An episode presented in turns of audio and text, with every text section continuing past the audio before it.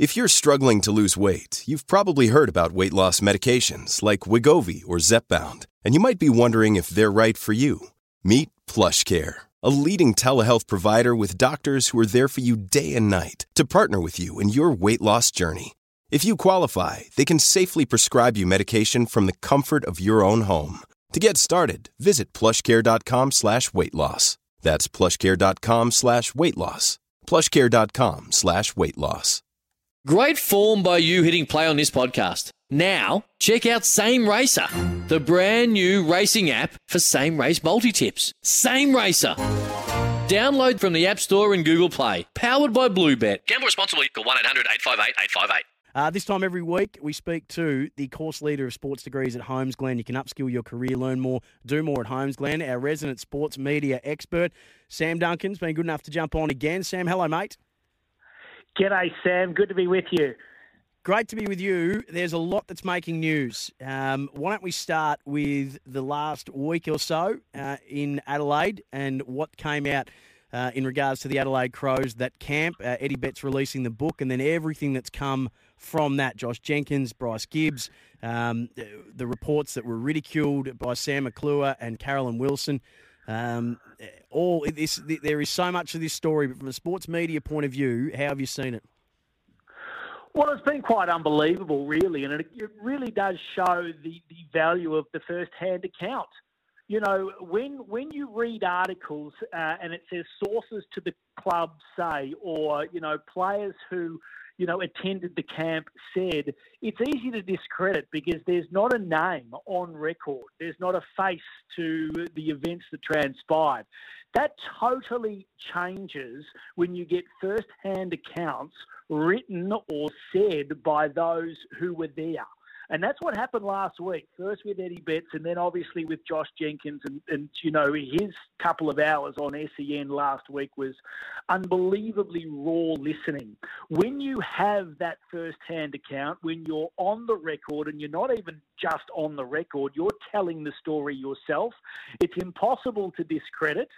And it is extremely raw. So the story can turn on its head. It can go from 0 to 100 when that happens. And I suspect journalists, well, I would, you know, almost know that journalists like Sam McClure knew this day would come because he was steadfast in his reporting the whole way through, even when people tried to discredit him, even when he lost his Quill Award. Which was then reinstated. But again, it just goes to show the value of getting people to go on the record. Journos try and do it all the time. But when it happens, the story can change very, very quickly and amplify very, very quickly. What about moving on to when should the truth be spoken? So I was one of the people that absolutely loved Ed Langdon's comments. I actually don't think, I think it in print looks worse than how he actually said it. The all duck, no dinner, one trick pony comments in regards to the how Collingwood play. It added a brilliant little story line, an extra bit of spice to the game, the opening salvo on him from Braden Maynard and the pile in. This is the entertainment industry as we know, Sam. And that added just another brilliant piece of entertainment in a game that was one of the best of the year. It was, and it was brilliant entertainment, and it was honest, and it gave us an insight into what Melbourne had been talking about throughout the week. So many times when we hear from athletes in the media, they are so guarded. The AFL is generally a secretive industry at Clubland. Don't let any secrets out. Don't reveal what we've been discussing. Don't give the opposition any ammunition.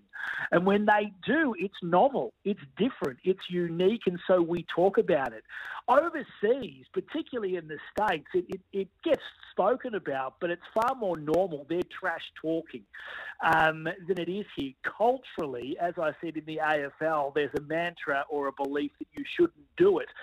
I thought it was really good from most media commentators who, like you said, they enjoyed it. They loved it. They appreciated talking to someone who gave them some insight and added some spice, because so often that's not the case. But what was also interesting is when various coaches and former coaches have been asked about it since, they said that, you know, you've got to pick the right moment to tell the truth, and what's discussed internally shouldn't be discussed in the media. What it really revealed is how unusual it was in many respects, and that often we get contrived messaging. I, for one, would love to hear much more of the type of stuff that Ed Langdon said last week. You and me both. It's just about having the maturity to be able to handle it.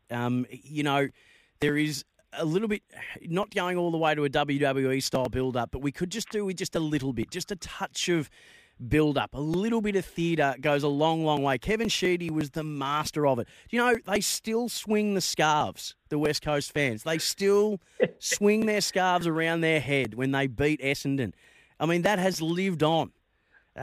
These things, if they're done right, can build up rivalry, and rivalry sells. Rivalry puts bums on seats. It's for people that, you know, I understand why coaches go, don't give any ammunition, but from the voyeuristic point of view, from the fan perspective, it's worth its weight in gold. And the AFL secretly would absolutely love it. Hey, TV rights deal, a little update on that, please. I know Zoe Samios was on with the guys from breakfast. The Paramount Plus reports, the reports are Paramount Plus bid has come in a lot lower than what we thought initially it was going to be. Where's it at? Well, that's where it's at. It's really interesting because the talk all along was that Ten and Paramount were going to come in and blow everybody out of the water with a $3 billion deal or a $600 million a year deal.